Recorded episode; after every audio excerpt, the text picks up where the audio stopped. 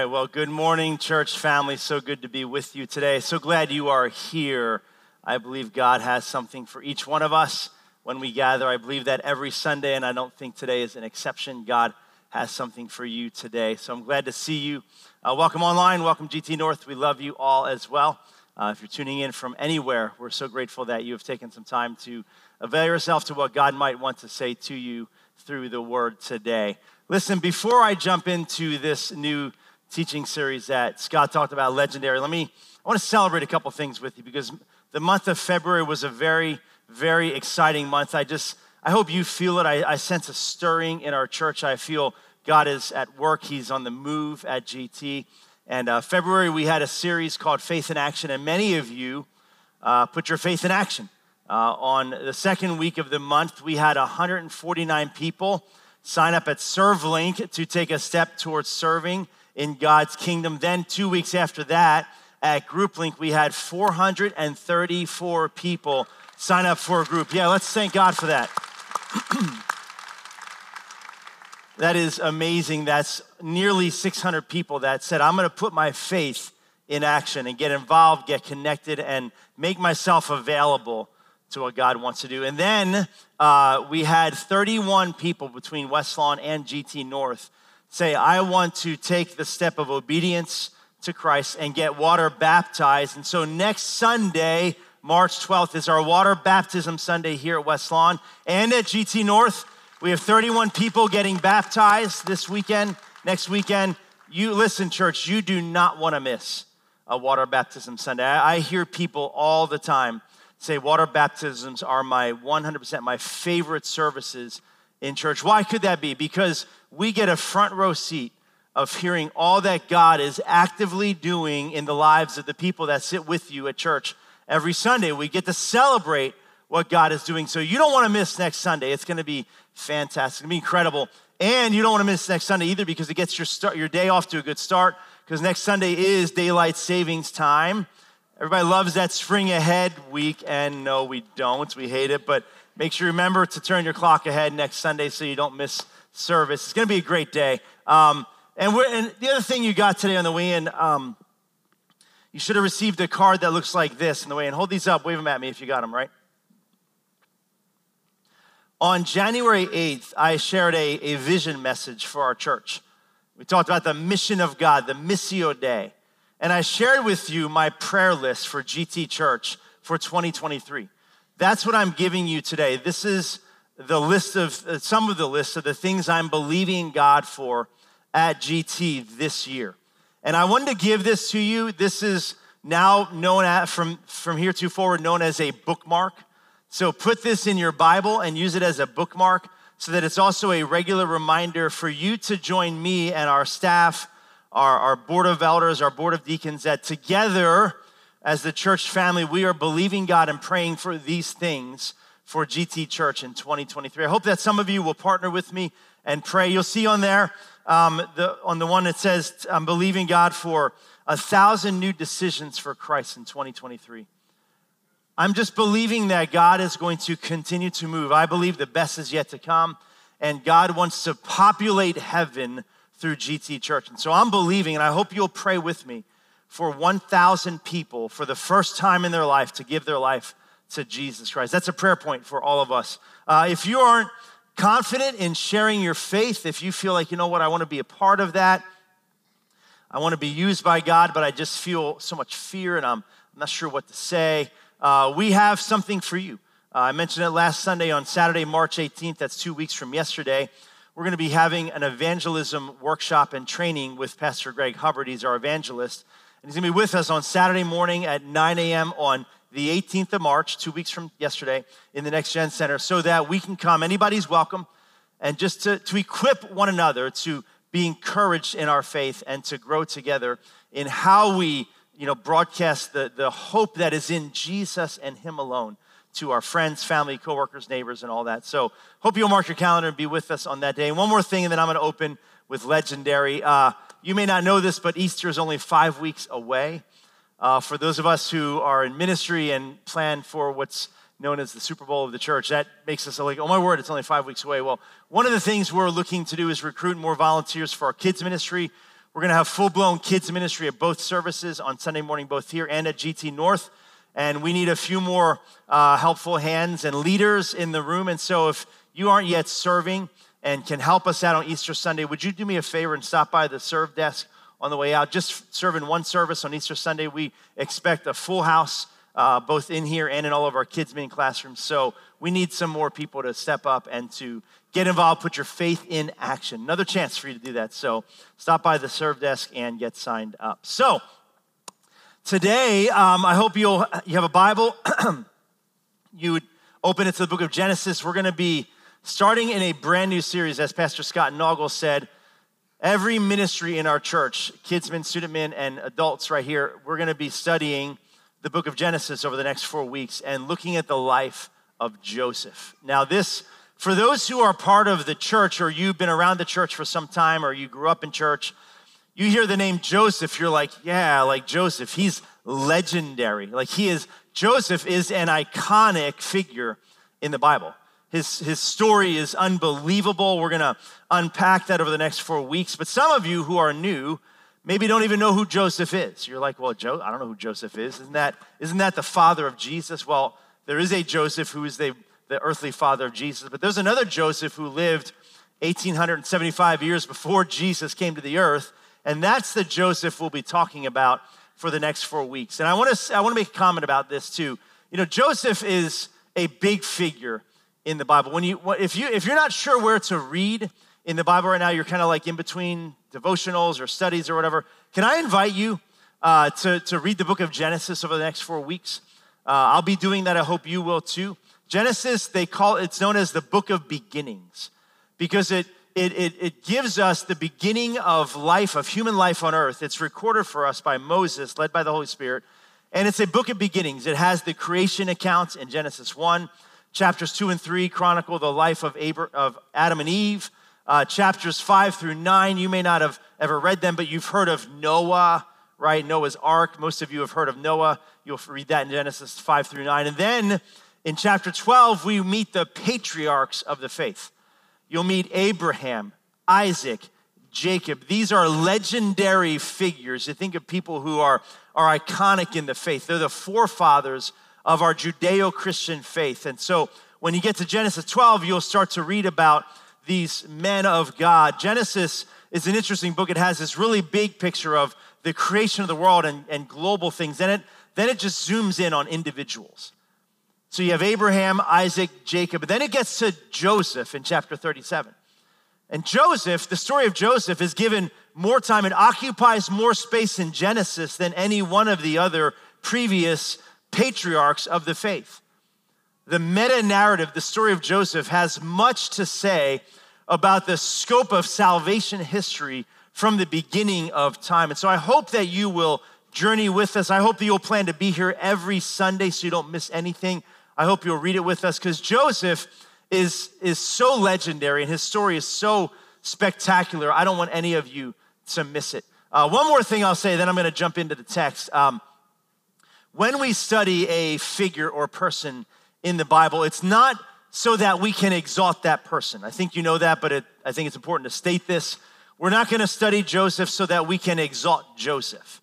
There's only one person who ever lived that deserves to be exalted, and that's Jesus Christ. Amen, church? We're not going to exalt Joseph. However, let me say this. Um, if the Holy Spirit thought it important to put 13 chapters in a book of beginnings to chronicle the life of Joseph, then certainly there's something that you and I can learn from the life of Joseph. And that's what I want to invite you to do today and every week hereafter. You know, I'm gonna, I'm gonna read a, a good portion of the text today. I'm gonna make a few comments. I'm gonna share what the Holy Spirit put in my heart, but I wanna ask you to do something today. I wanna ask you to invite the Holy Spirit to, to show you which part of this story was precisely for you today. Is that, does that make sense, church? Not if you're with me, wave your hand or do something. Because I'm gonna share a lot of scripture. We're gonna look at a big portion of his story today. And I don't know exactly what God wants to say to you, but I know that He wants to say something. So I'm inviting you to ask the Holy Spirit right now. Say, Holy Spirit, what is the one thing, the one nugget, the one thought, the one eternal truth that you want me to glean from the story of Joseph so that when you walk out of here today, you can say, This is what God said to me, and this is what God did in my life. So, this is how the story goes in Genesis chapter 37. Again, Abraham, Isaac, Jacob, and now we look at the life of Joseph. And it, it starts with his father Jacob. He, it says he lived in the land where his father stayed, the land of Canaan. This is the account of Jacob's family tree. So they, they're going to leave Jacob behind and now zoom in on the life of Joseph. It says, Joseph, a young man of 17. If you have a 17 year old son in your house, I want you to get a picture of what a 17 year old boy looks like because the start of the story starts with Joseph at 17. He was out tending the flocks with his brothers. They were shepherds, they watched sheep for a living. And they were the sons of Bilhah and Zilpah, his father's wives. That's for another sermon, okay? And he, it says he, Joseph brought their father a bad report about them. So Joseph, being the youngest, didn't work as much or long or hard as the older siblings did, but there would be times where he would go out and check on the brothers and come back to Jacob and tell them how things were going, tell Jacob how things were going. And Joseph comes back and gives a bad report card for his brothers. You might call that a tattletale. You might say he's a little narc. I don't know how you want to describe Joseph, but he comes back to Jacob, their father, and gives a bad report about his older brothers. Then in verse 3, it says, Now Israel loved Joseph more than any of his sons because he had been born to him in his old age. And he made for him an ornate robe. When his brothers saw that their father loved him more than any of them, they hated him and could not speak a kind word to Joseph. So not only is Joseph possibly a tattletale, but he's also the favorite in the house. Not setting up well for Joseph right now. And I, again, here's something, here's a little a seed I want to scatter along the way. I think you know this, but I'm going to state it outright. Favoritism has a way of bringing out the worst in human nature, right? Favoritism as a parent is a terrible idea and a terrible way of parenting. You'll see why in this story. Favoritism has a way, whether it's in the home or the workplace, has a way of bringing out the worst in us, right? And so it goes on. Moses tells us then in verse 5, it gets even more interesting. Joseph had a dream. And it goes south right away. When he told it to his brothers, again, some of you church people know where this goes. You're like, oh, yeah, terrible idea. But if you're brand new, don't spoil it for your neighbor. If you're brand new, stay with me here. So it says he had a dream and he told it to his brothers, and they hated him all the more. He said to them, So this is Joseph now telling his brothers about the dream. He says, Brothers, gather round. Like, I don't know that he said that, I'm adding that, but like, imagine like Joseph say, Gather round. I, I had a dream. He says, Listen to this dream I had. Like, isn't this cool? We were binding sheaves of grain out in the field when suddenly my sheaf, it's a bundle of grain, rose up and stood upright, while your sheaves gathered around mine and bowed down to it. Joseph.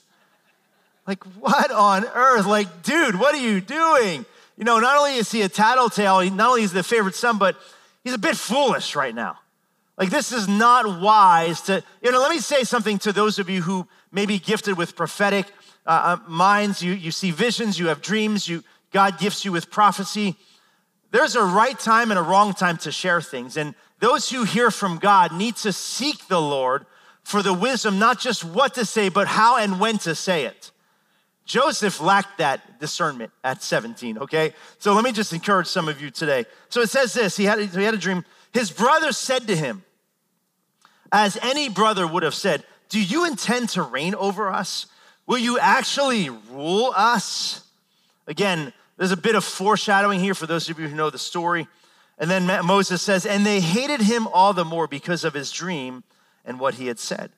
Verse 9, then he had another dream. So one dream wasn't enough. Joseph now has a second dream, and he told it to his brothers. Again, if you're tracking with the story, you're like, didn't you learn from the first time? I guess you're gonna share it again because it dream sharing went so well the first time, right? So now he has a second dream, and Moses said he told it to his brothers. Listen, he said, I had another dream. Like Joe, you can almost see this little, this boy, like, I'm so excited. Hey, look, guys, I had another dream. Check this out. Like, I had another dream. Here's the dream. And this time, the sun and moon and 11 stars were bowing down to me. Not only was my sheaf better than your sheaves, but now I had a dream, and the sun and the moon and 11 stars were bowing down to me. It gets worse. When he told his father, so he didn't just tell his brothers, he told his dad the dream, as well as his brothers. His father rebuked him and said, What is this dream you had? Will your mother and I and your brothers actually come and bow down to the ground before you? If you know what foreshadowing is, you, you got to buckle up here. We're not going to get there today, but you got to read the account. His brothers were jealous of him, but his father kept this matter in his mind. So I'm going to jump down to verse 28 in a second. Let me summarize now what happens next. So there comes another day when the brothers are out doing their job. The, the, the, the older brothers are out in, the, in the, the fields, they're grazing the flock, and Joseph gets sent by Jacob to go check on them again. It's just what they did. So we, Jacob sends Joseph, hey, go check on your brothers again. So as Joseph, God bless you, as Joseph is going out, Joseph again wearing this brightly colored robe, his brothers see him coming. You know, and maybe that, maybe, I don't know if this is where the phrase came, but you can see him coming a mile away. Like Joseph, you could see coming a mile away because he had this brightly or ornate robe on. So this young 17 year old comes walking to his brothers. Well, they hate him so much, they are plotting to kill him. The brothers are planning to kill him, but Reuben, the oldest, says, You know what, guys? We can't kill our brother. What are you doing? So instead of killing him, they throw him in what's called a cistern or a pit, and they start to devise a plan for how to get rid of Joseph. And they come up with a plan. They say, We can't, we're not to kill him, but we can sell him and make a profit off of our brother. And you're, you're talking about some deep seated hatred. They're to sell their young brother, the youngest sibling, 17 year old, they're to sell him to slave traders, expecting never to see him again. This story is unbelievable. So it says in verse 28 So when the Midianite merchants came, his brothers pulled Joseph out of the cistern and sold him for 20 pieces of silver. That's the equivalent today about $200. They sold their brother for $200. I guess it's better than killing him because that was plan A. Now they're working plan B. They're going to sell him and get something in return. So they sold him for $200, who took him to Egypt. Again, if you track the meta narrative of the story, that is so, it's beyond significant that Joseph gets sent to Egypt. When Reuben returned to the cistern and saw that Joseph was not there, he tore his clothes. He went back to his brother, said, The boy isn't there. Where can I turn now? Then they got Joseph's robe. This is the plan. This is so you know this, church. Here's another seed I want to scatter, but when you lie, you're probably also planning a cover up. Mm, right? Like every lie requires further deceit to keep the lie alive. And we see it here in scripture. So it says they took Joseph's robe, this bright robe that, that, that signified his favoritism, favorite status. They slaughtered a goat, dipped it in blood. They took the robe back to their father and said, We found this. Examine it to see whether it's your son's. Like, really?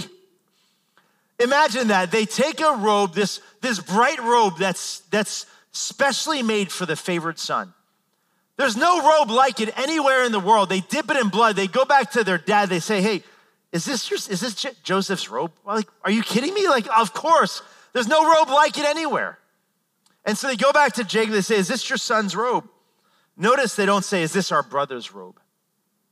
They, they had disconnected, they had disassociated themselves already from the brother, it says in verse 33, he recognized it and said, It is my son's robe. Some ferocious animal had devoured him. Surely Joseph has been torn to pieces. So Jacob tore his clothes, put on sackcloth, and mourned for many days. All, listen to this. Again, the, the deceit piles on. If you're, if, I don't know if this is anybody today, but if you're working a lie right now, if there's some sort of deceit or deception that you have put forth out there in the world, you're still working the lie, man. Today is the day that you, you come clean. At least start with God. Come clean with God. Say, God, I'm, I'm working a lie in my life and I don't want to do that anymore. Because the deceit just piles on. So now it says, um, all his sons and daughters came to comfort him. The, the, the 12 sons who sold their brother to slavery are now coming and pretending to comfort their father. But he refused to be comforted. No, he said, I will continue to mourn until I join my son in the grave. So his father wept for him. Meanwhile, so now they're gonna the, the lens of focus is going to leave Jacob and the brothers and it's going to track with Joseph now for the remaining chapters in this book. Meanwhile, the Midianites sold Joseph in Egypt to Potiphar, one of Pharaoh's officials, the captain of the guard. So now at this point, a 17 year old boy named Joseph has been sold not once but twice.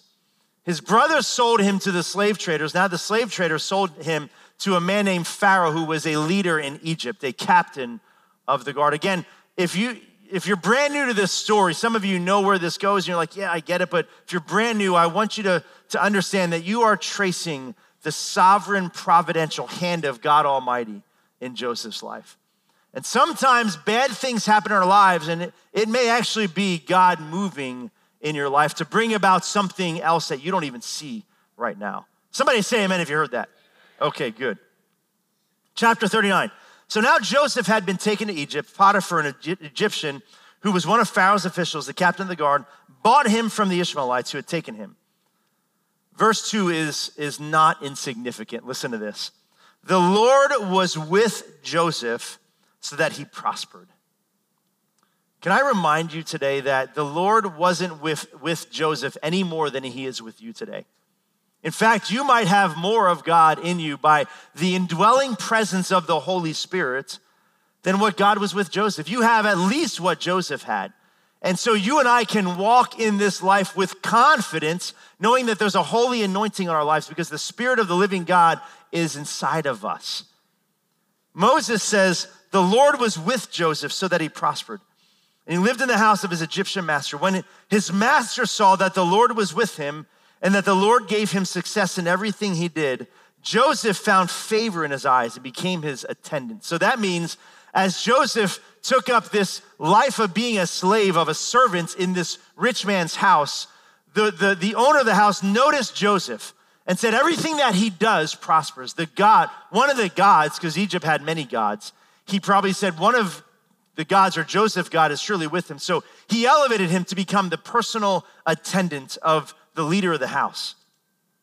Potiphar put him in charge of the household and trusted him to his care everything he owned.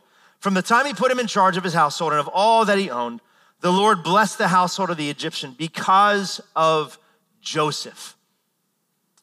Son and daughter of God. Can I remind you that God has the ability to bless your household and your company because of you? You are a container of the presence of God. You and I should walk with the atmosphere of the Almighty in our lives. And when you go to work and when you go into spheres and places of influence, God can actually bless those places, not because of those places, but because you're in it. And that's what it says of Joseph. It says, God blessed everything because of Joseph. The blessing of the Lord was on everything Potiphar had, not Joseph's belongings. The boy was a slave, he had nothing. He had no belongings, but where he was, God blessed everything in that house. It doesn't always mean financial blessing, but the blessing of God goes much deeper than economic blessing. Both in the house and in the field. So Potiphar left everything he had in Joseph's care with Joseph in charge. He did not concern himself with anything except the food he ate. And now the story turns, okay? So Joseph, hated by his brothers, favored by his son, gets sold into slavery, gets bought by Potiphar. And while he's in Potiphar's house, we know that he served a total of 11 years. We don't know how long it was in Potiphar's house until this began, the next part of the story. But the story takes, takes a, a dramatic shift right now. And it says this Now Joseph was well built and handsome. And after a while, again, we don't know how long in the 11 years, his master's wife, whose name was Zelika or Zulika, it's not in the Bible, but ancient scholarship tells us that her name was likely Zulika. The master's wife took notice of Joseph and said, Come to bed with me. Houston, we have a problem, right? This, this cannot end well for Joseph. This is what you might call a no win situation. Let's read what happens here. So, uh, and let me ask you a question first. So, one of the things I want us to consider today is what to do when sin invites you. This master had, had looked at Joseph, said, You're a young man on whom God's favor rests. Come up and be next to me. Joseph was in charge of everything. And now all of a sudden, the master's wife takes notice. And this young Joseph is handsome and well built, and she says, Come to bed with me. What to do when sin invites you. This is, this is where we're looking to learn from the life of Joseph. What do we do? So let's see, see what Joseph did. Verse 8, but he refused. Obviously, a great, great response. He refused. But listen to what he says. But with me in charge, my master does not concern himself with anything in the house. Everything he owns has been entrusted to my care. No one is greater in this house than I am. My master has withheld nothing from me except you. Joseph has this unbelievable awareness of his situation. My master has withheld nothing from me in this house except you. This, this statement again, uh, maybe for maybe just for one person, maybe it's maybe you're sitting on the top row, maybe you're online, maybe you're GT North. There's this statement, this next nugget right here. Maybe this is why you're in church today. And Joseph said this to this, this woman, Zelika. He said, How then could I do such a wicked thing and sin against God? Notice Joseph, his awareness. Again, we don't know if he's 17, 20, 23 in this, at this point, but his awareness of the situation, he doesn't say, How could I sin against you or how could I sin against my master? He understands that when we sin, ultimately we sin against God. You're new. What is sin? In the ancient world, sin was a word that simply mean, meant to miss the mark. When we live outside of God's design for our lives, when we live outside of the boundaries of His word, we miss the mark. It's an archery term. And when you shoot an arrow at a target and you miss the target, you've missed the mark. It's the literal word sin, sin, and it means to miss the mark. So Joseph understands if I sin, I'm missing the mark of how God has built me to live. And how could I sin against God and do such a wicked thing? And though she spoke to Joseph day after day, he refused to go to bed with her or even be with her. Like I said in the beginning, maybe there's, there's a nugget here for one of you. Some of you think that it's okay to linger around temptation. Well, as long as I don't X, Y, and Z, you think it's not harmful to be near temptation.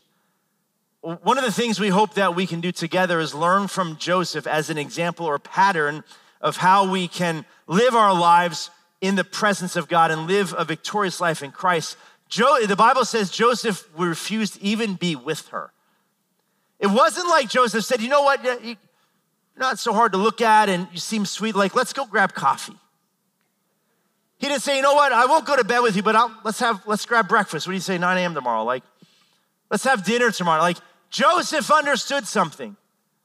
He understood something in the spiritual dimension of life that if this is what, if sin is here and temptation's here, I don't draw the line right by sin. I draw the line steps, steps, steps away from where sin is. And Joseph knew that temptation was out there, and I will, he refused even to be with her. Because he understood that if he was with her, he was one step closer to sinning against his God. And maybe for one of you here in this room today, maybe you have been toying with temptation. You haven't yet crossed the line to sin, but you've been entertaining temptation. And can I urge you today to turn your back on that and do what Joseph did and find the line in the sand for over which you will not cross and take five more steps away from it and back away from the temptation and say, you know what, far be it from me to do such a wicked thing and sin against God. Some of you need to do that today. I said at 9 a.m., you know, one of the most important things that as a follower of Jesus that we can do is we can pre-decide what we will and what we will not do. 22 and a half years ago, I stood at an altar and I stood across from Kate, and we pre-decided on that day that we will be faithful to one another. I don't need to wait to see what kinds of opportunities come my way because I pre decided that I will be faithful to my wife. It doesn't matter what kinds of opportunities or temptations will come, I pre decided. And some of you need to make decisions right now, right here in this room. There are, there are areas of your life that you haven't yet made a decision about. There are, there are temptations and, and aspects of a sinful life that you haven't yet decided that you won't cross. And God is waiting for you to pre decide today I will not cross that line. I will not do this because it sins against Almighty God. Pre decide in, in, your life. On one day, so it says this, verse 11, moving on. One day he went to the house to attend to his duties, and none of the other servants were inside. Where's the alarm? Beep, beep, beep. Like, we have a problem because Joseph goes inside. Remember, it said he wouldn't even be with her. He goes to the house, nobody's around. This is her chance. Look at what the Bible says. She caught him by his cloak and said, Come to bed with me already. Now, I, I added the already, but I, you can almost hear it like the, Moses said, day after day after day after day, she would plead with him. She's relentless in her pursuit. Sometimes, church, sin is relentless in its pursuit of us. And so it says, she caught him by the robe and said, Come to bed with me. What did Joseph do? If he's a pattern for our lives, but he left his cloak in her hand and ran out of the house. What do we do when sin pursues us? This is gonna be deeply profound. You run. I know that's profound, like, wow, that's mine, that just blows my mind. No, you run the other way. Here's the problem we don't run from things that we don't perceive to be dangerous. Here's, here's a fact if, if we had a 12 foot boa constrictor and could drop a living boa constrictor on the floor in this room, every one of you would run away, unless you're really unusual, you like snakes. Everybody else would go screaming and run out the door. Why? Because you know the danger. One of the reasons that you and I sometimes don't run from sin is that we haven't accurately understood and assessed the danger that lies on the other side of that decision. What are the dangers? Well, sin, of course, it offends the heart and nature of God. When you sin, when you miss the mark, when you live outside of God's design, you, you offend the heart of a holy God, his nature. Excuse me. Sin devalues Christ's sacrifice that made us free. When you take something that doesn't belong to you as a child of God, you are, you are diminishing the value of Christ's sacrifice for you. Sin always is a settling for less than God's best. I want to say that again. When you, when you live outside of God's design, when you sin against God, you are settling for less than His best in your life.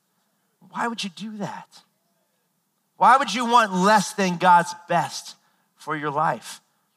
And sin, the last one, sin often has both devastating and long term consequences in our lives.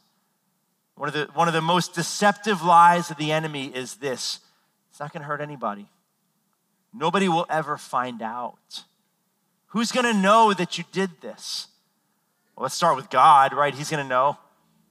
And it's, it's those are those lies that we, we allow to, to influence our decision and, and cause us to give in to the impulses of our flesh.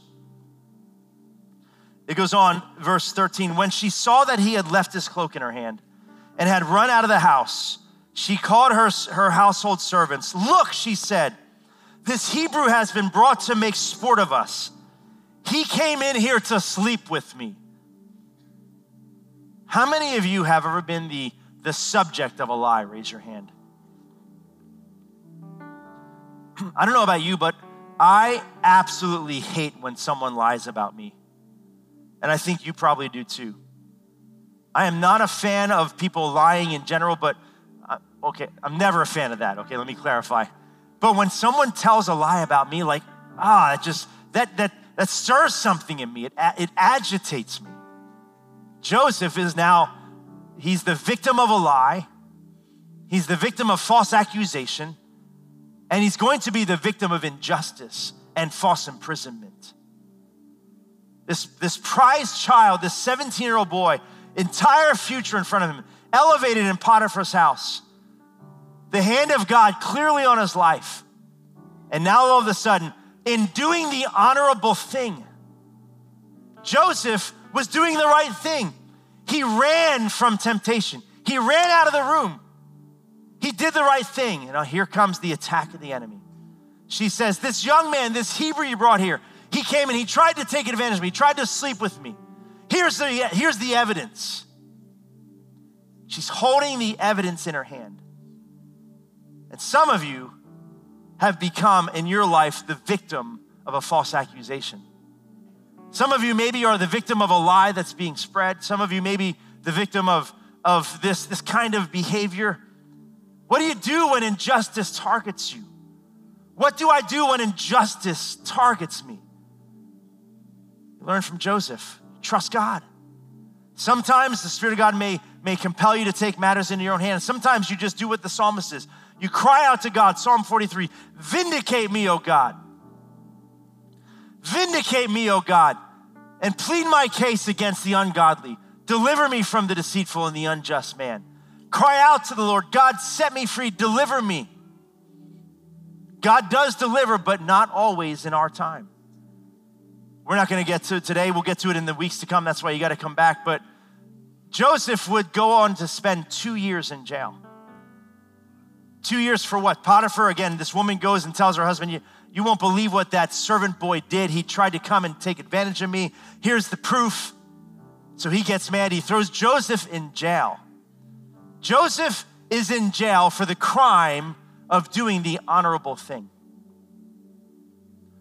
There's times, there are times where sin has a cost. And friend, there are times where honoring God also has a price. But God is always in it. God is always with you. That's the, the, the, the thread that ties the story of Joseph together. This, the big picture, the meta narrative of Joseph from start to finish, 13 chapters, Genesis 37 to 50. The, the, the thread that ties it all together is that God was with him. That God was with him. In, in, in being sold into slavery, God is with him. Being sold to Potiphar, God is with him. Serving as a slave, God is with him. Rejecting the temptation, God is with him. Being falsely accused, God is with him. Being thrown into jail, God is with him. The favor of God, the grace of God, the presence of God is sustaining Joseph through all of this season of his life. And some of you here today need to just lean into the presence and the sustaining strength of God Almighty. You are enduring a difficult season. It may not look like Joseph's. Maybe there's some similarity. Maybe you identify with some of the things in Joseph's life. Maybe you don't. But some of you are enduring a season where you simply, all you can cling to is the presence of God right now. Joseph goes to jail. What do you do? You're falsely imprisoned. How do you defend yourself? There's no trial by jury. The, the, the Bible doesn't tell us that Joseph stood before his peers in a trial. No, he just got thrown in jail. The, the, the master of the house believed the testimony of his wife and threw Joseph in jail. Two years he's going to serve in jail. For what? For, for honoring God. Some of you need to cry out to God today. When, we're, when we give invitation to pray, you've got some situations in your life, you just need to come forward and say, God, I, I cry out to you today. I'm believing you, God, for what, what you need to do in my life, and I, I'm desperate for you to move. The final two thoughts I have are these, and then we're gonna, I wanna give an invitation today. The last two thoughts, when you think about the, the beginning of the life of Joseph, you think about this, this whole dramatic scene that's unfolded for Joseph. Here's two thoughts I have for us. Again, I don't know what the Lord wants to say to you. I don't know exactly where, where you're at and what you're hearing from God, but one of the thoughts I have is this a protected life eventually will be a prospered life. When you and I protect ourselves, again, not at the line of temptation, when we protect ourselves and draw boundaries around ourselves to protect ourselves from sin, a protected life is a prospered life.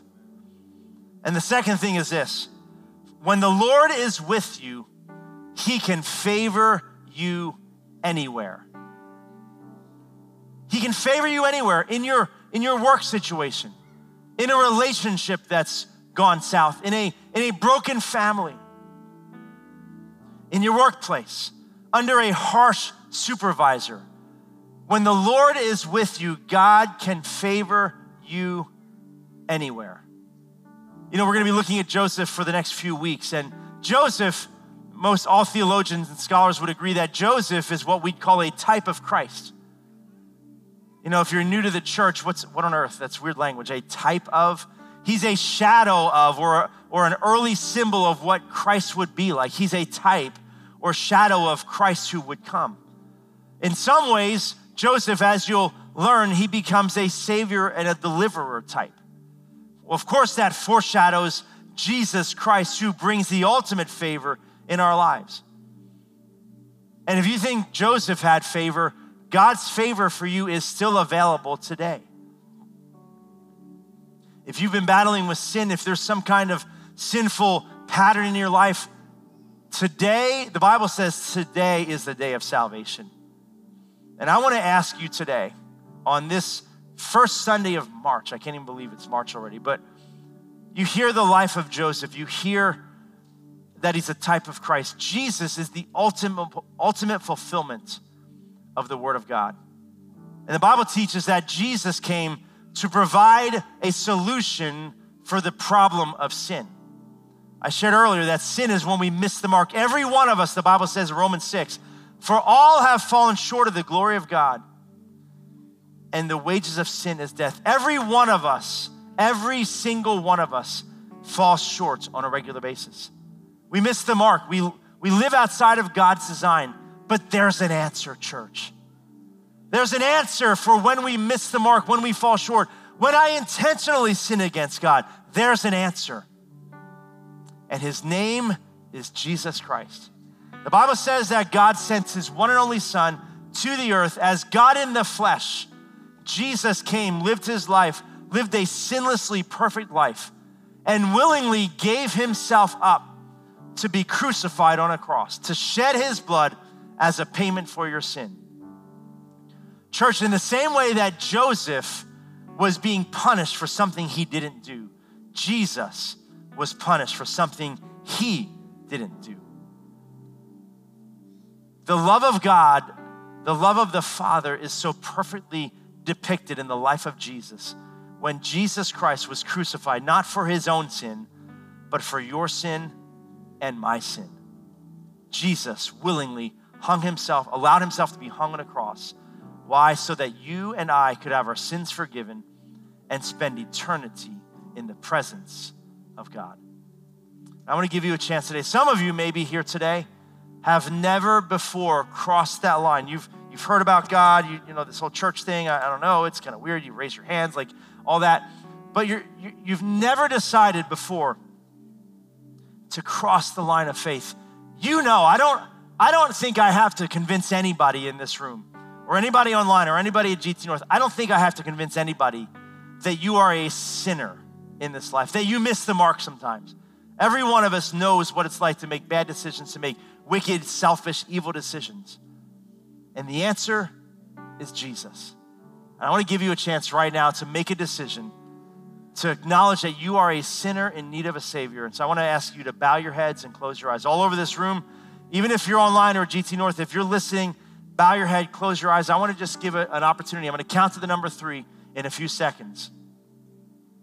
And when I get to three, if you are here today and you say, Scott, I know this is me, this message was for me. The Holy Spirit, I feel like there's a, a weight on my heart right now, like there's something heavy, like a burden on my soul. I know this is for me. And friend, if you're in this room today or you're listening online, you've never before invited Jesus Christ to be the Lord of your life, you've never admitted that you are a sinner in need of a Savior, today is your day. When I get to the number three, I just want you to raise your hand, raise it proud, raise it high. Don't be shy. One, two, three. Anybody in this room? Thank you, young lady. Anybody else? Come on. Thank you over there. Thank you. Anybody else? Any other hand? Say, Scott, it's me. Scott, it's me. Scott, I know it's me. I don't want to leave this room without making things right with God. I know that I'm a sinner in need of a Savior. Anybody else? Raise your hand. You, you acknowledge thank you up front. Anybody else? From the front row to the stadium. Anybody else? Do not let this moment pass. I see hands all over. Do not let this moment pass you by. This is the day of salvation for you, my friend. Do not leave this room without making things right with your Father in heaven. I'm going to pray a simple prayer with you, and I want you to pray these words with me. I invite everybody listening today to say these words. But for those of you who are choosing Jesus today, committing your life to Christ, receiving forgiveness of sins, I want you to say these words with conviction, believing that in this moment, God is going to save your soul. Pray these words with me. Dear Jesus, I'm asking you right now to do what no one else can do. I admit that I am a sinner in need of a Savior. On this day, I confess my sins and place my faith in Jesus Christ as the Lord of my life. And I believe that He died on a cross as a payment for my sin. Now help me to live life for Him. In Jesus' name I pray. Amen. Amen. Everybody, let's celebrate. Come on, let's praise the Lord for that. Church, I believe there's no way for us to adequately celebrate what just happened there.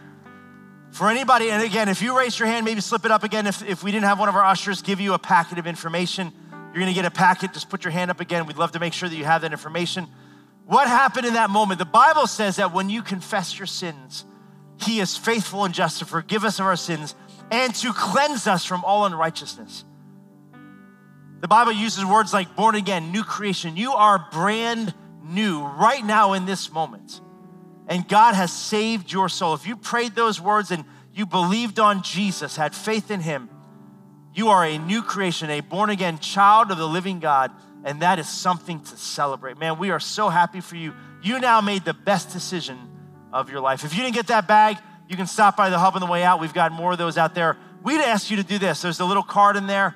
There's some information. There's a booklet that helps you kind of take your next steps in, in now what do I do? What do I do when I made this decision? There's a book in there that describes how to follow Jesus. There's a card in there. And we would love the opportunity to walk alongside of you, to, to follow up with you, to help you in this new journey. And so if you'd fill that card out, uh, drop it off at the hub. If you didn't get a bag, stop by the hub on the way out. Um, we're not going to embarrass you, but stop out, grab a bag, and fill that card out. We would love the chance to meet with you. If you're online and you made that decision, uh, you can follow the link they put in the chat.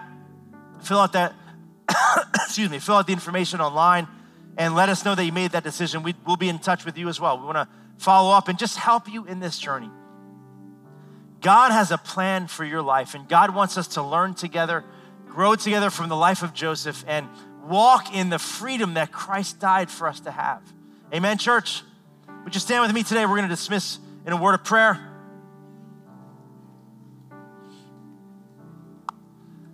I hope that you will plan to be with us next Sunday to celebrate water baptism. It is going to be an incredible, incredible day. At this building, 28 people are going to enter the, the baptismal tank up there. We're going to celebrate, we're going to cheer, we're going to rejoice at what God has done. Those of you who just got saved today, who gave your life, man, we have another baptism coming in the summer. You can take your step of baptism then. But I want to say this before I dismiss in prayer. If you've got some sort of need, we, we do this every week. This isn't new, but I want to make sure that the culture of our church, you always know that you can walk this way and receive prayer. And if you've got a need, if there's something, or if you just feel like, you know what, the Spirit of God is prompting me to, to confess my sin to someone else, not in a weird way, but just like, you know what, that message was for me. If you want to come and pray with somebody and just and pray with somebody about that, you walk this way when I pray. If you have a need in your life, if you're dealing with some circumstance, you want to pray, yeah, come on, young man. Um, if there's anybody else, you can just make your way forward when I pray, and we want to pray with you and believe God for his touch in your life. Let's pray. God, today we're so grateful. So grateful for the presence of God, whether it's in the life of Joseph or in the life of, of us today, God. Your presence can prosper us, can bless us, can favor us, can anoint us, can deliver us and save us and heal us and move us into the center of your will. And I pray, God, for every single person today under the sound of my voice that we together would grow in Christ, that we would walk in your spirit, that we would see you move mightily in our church, and that our lives would be a, a testimony of the saving grace of Jesus Christ. I pray your blessing and your favor in our lives today. In Jesus' name I pray. Amen. Amen. God bless you, church. Have an amazing day. I'll see you next Sunday. God bless you.